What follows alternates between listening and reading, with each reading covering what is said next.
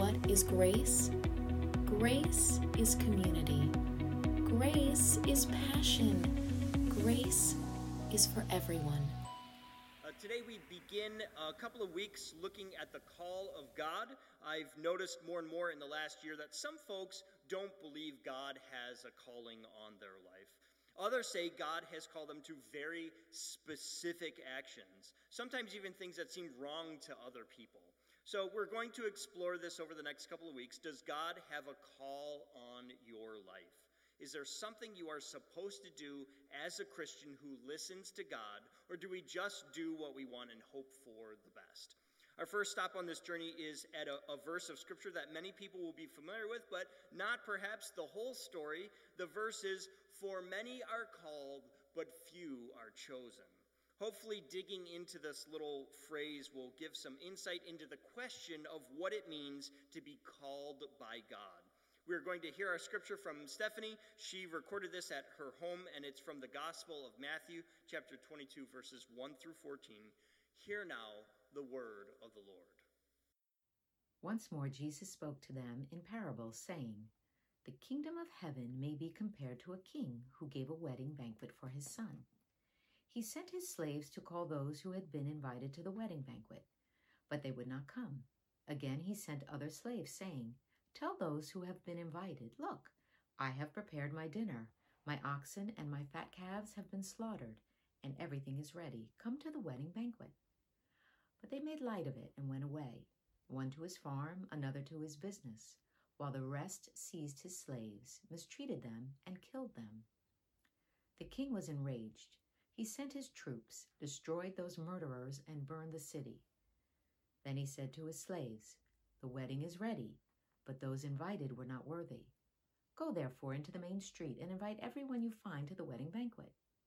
Those slaves went out into the streets and gathered all whom they found, both good and bad, so the wedding hall was filled with guests.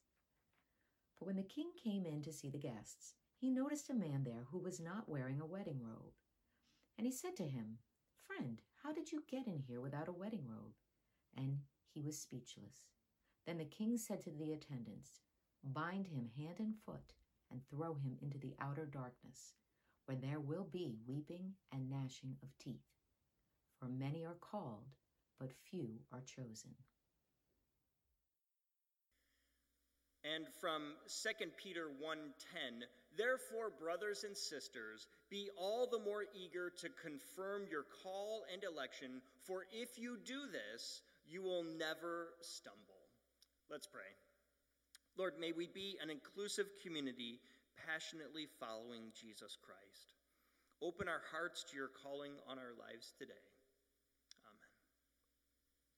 Uh, weddings can be a really delightful, special time in a person's life, and not just for the couple getting married. Many mothers are happy their children have found someone special to share their lives with, and many of the dads, no matter how tough they are, shed a tear of joy during the ceremony. Perhaps a tear is because they are glad to finally get them out of the house, but a tear nonetheless. The tradition of paying for your daughter's wedding is worth it and not just because they're somebody else's problem now. It really is a special time like no other. People put time and energy into making it festive because it marks the end of one stage and the beginning of the next. It is one of the important markers of adulthood as children become responsible for their own lives and are now responsible to one another. All kinds of rules and customs are connected to weddings, some of which may be harder to follow these days than others. When people ask me to preside at a wedding and ask about how you're supposed to do a wedding, I tell them what traditional weddings look like, and then I tell them that the only rule people follow these days is that there are no rules. People want to celebrate in all kinds of different ways these days, so every wedding is unique. Uh, there's one couple that sent out their wedding invitations to a household that had a mother, father, two children, and grandma. They decided to send one invitation to the parents and the children, and a second invitation just for grandma. Uh, well, there was must have been some kind of a mix-up in the mail because grandma didn't know she was invited, and she was angry about it. She went on Facebook and told the couple how stuck up and smug they were. Yikes. She even went as far as to have her granddaughter text a sibling of one of the couple, a part of the couple to be married. If you're going to invite my grandma, don't, because she's not going to come. And of course, then the mail got sorted out and she got her invitation. What did she do? Did she stick to her heated declaration of not going even if invited? No, of course not. She wanted to be at the wedding, she wanted to be there. Now she's telling everybody how special she is that she got her very own invitation. It can get even more complicated than that, though. Years ago, when Emily and I got married, Emily's mother had recently been remarried. That means we had to think about uh, adult step siblings. I remember vividly the day Emily asked me about it, saying, Should we invite them to our wedding? And I gave absolutely the wrong advice. I said, Emily, this wedding is about me and you. You should invite the people you want to be there and no one else. I'm sure you can guess how that worked out. Uh, there's more to it, of course, but the stepfather was rightfully upset. The wedding itself had a pall over it because we did things that made them angry. If I could go back and do it again, I wouldn't say, do whatever you want. I would say, talk to the people you love. Get their input and feedback so they know what you are thinking and why you are doing what you are doing. When you are young and in love, though, you are bound to make some mistakes. I'm just glad we learned and grew from those experiences. Now, in the Gospel of Matthew, we hear about another wedding, but this one has a far more important point to it. It's not just a wedding that gets a silly reaction out of people or uh, helps people learn a good lesson. Matthew is talking about a wedding that has life or death consequences to it. This actually starts a little further back in the chapter before Jesus has just come into the city of Jerusalem. It's the story we celebrate on Palm Sunday. He is this triumphant, venerated teacher, and the crowds are beside themselves with excitement. They're even beginning to wonder if this is the promised Messiah, the one sent by God that would set the world right. And the religious leaders, they are sure of the answer. No, Definitely not. Jesus is not the Messiah. Just look at all the chaos he's stirring up entering Jerusalem. Clearly, God's chosen one would not be this rowdy. Jesus even flips the tables in the temple because they're selling stuff, and Jesus says they are taking advantage of the poor. Right there is enough evidence for the religious leaders to say that this is no Messiah. Then the crowd start calling Jesus David's son, which sounds pretty benign to us today, but that was actually a declaration of Jesus as King of Israel. Now, these people are in danger of the Roman Empire coming in and crushing them by this act of rebellion. People's lives are put in jeopardy by Jesus accepting their praise.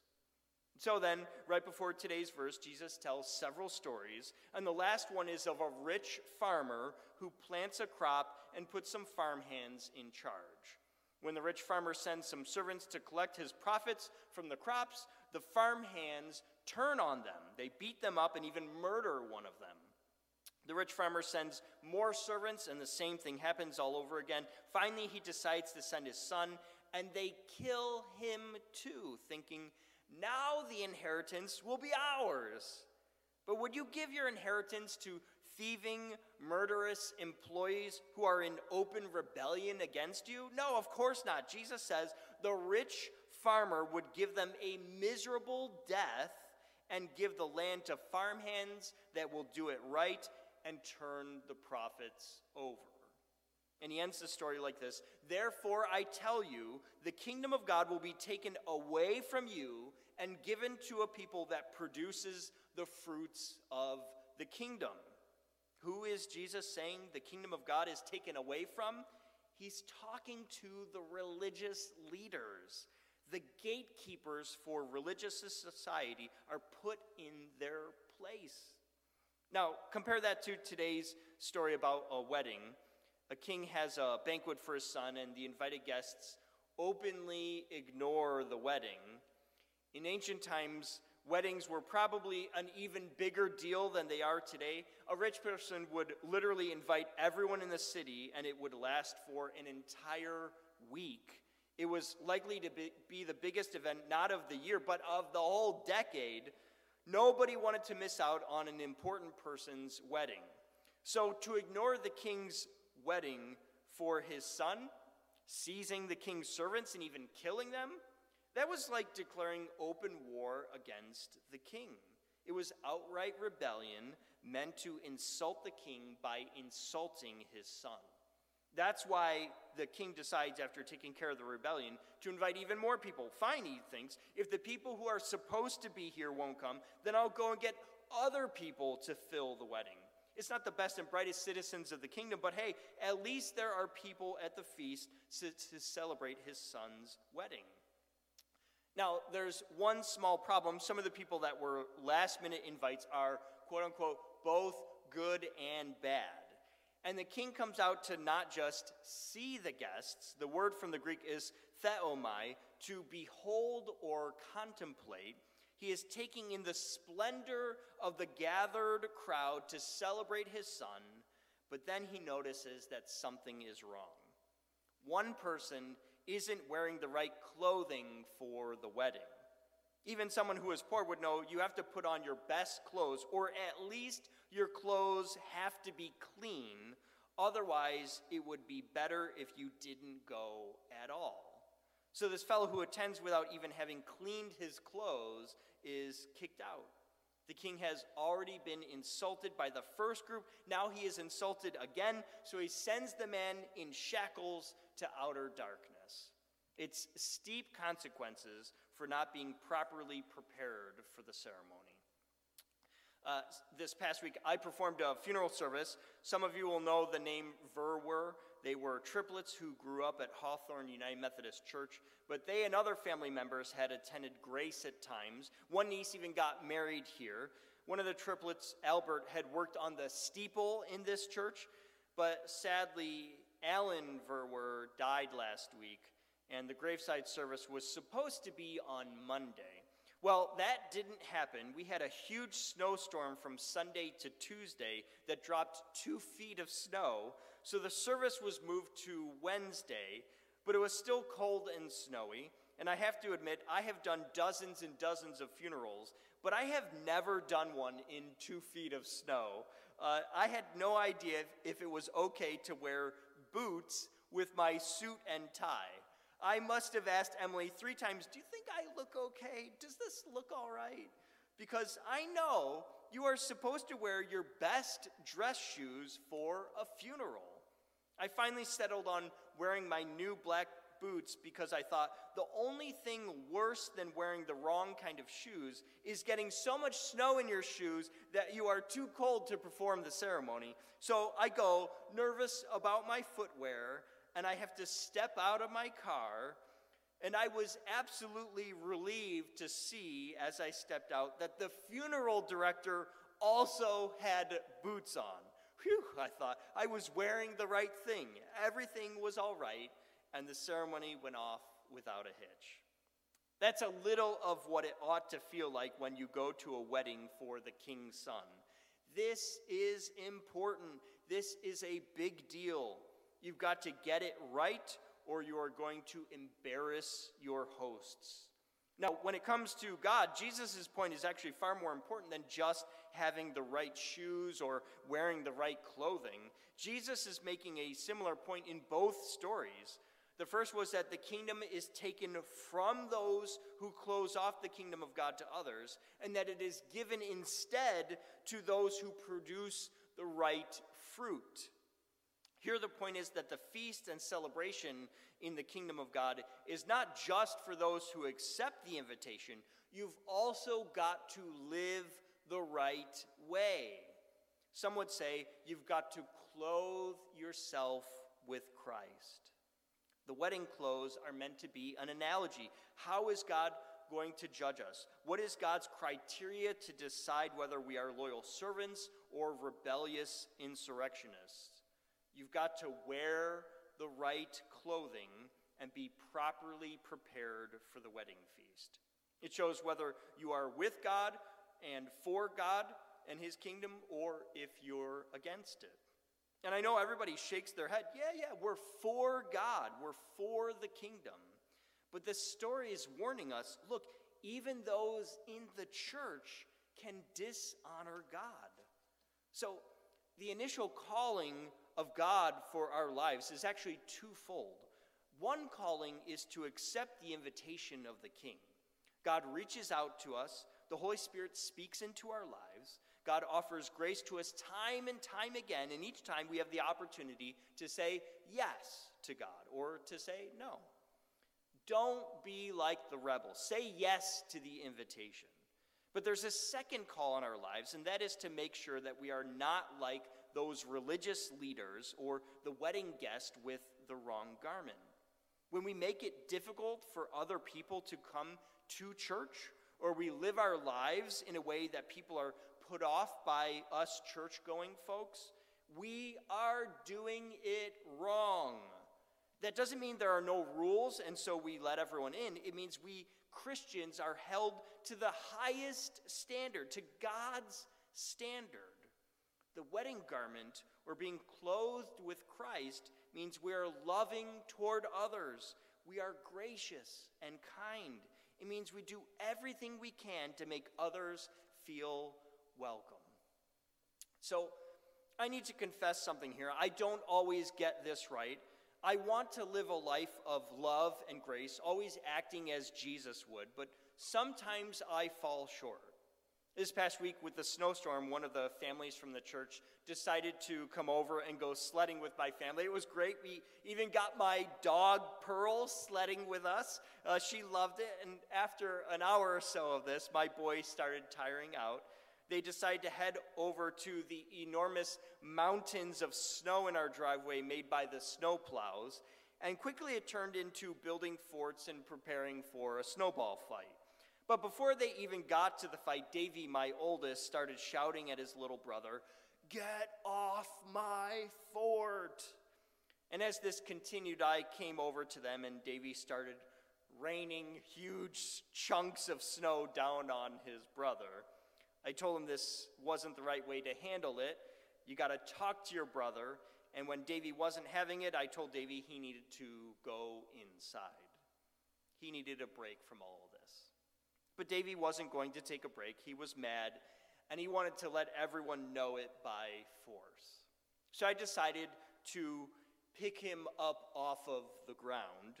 Uh, now, I know that's only going to work for a few more years, so he's going to get bigger than me soon enough, so I really need to figure out a better strategy. But I picked him up and laid him on the ground and told him in no uncertain terms he needed to go inside.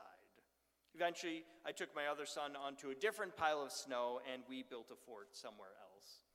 Now, I know that doesn't sound like a terrible interaction with my son, but I know I missed the mark. That moment has not sat well with me all week, and I know I can do better. See, one of the things that I am trying to keep front and center in my life is that my children will get a lot of their picture of who God is from me as their father, as a role model, and maybe especially as a pastor. My kids will either know what it looks like to be clothed with Christ or they won't. Jesus says the kingdom is taken away from those who do not produce the fruit of God, and it is given to those who are living the right way. So, what does that look like to produce God's fruit after you mess up? Well, just this morning I turned to Davy and said, I'm sorry about that. Two wrongs don't make a right, and I was wrong about that. My son said, That's all right, Dad, I forgive you. And he gave me a big hug. And in that moment, I knew that I was clothed with Christ. This is the fundamental call that is on all our lives. Live for God and live the right way. If you aren't doing that, you very well may find yourself dressed all wrong for an important occasion. Not just a wedding or a funeral, but before the God of the universe who asks, Did you build my kingdom while you were on earth? When I hear that question, I want to be able to say yes. to know that I did what I could with the gifts and talents I had to be a blessing to my spouse, to my children, and to all those I may have met.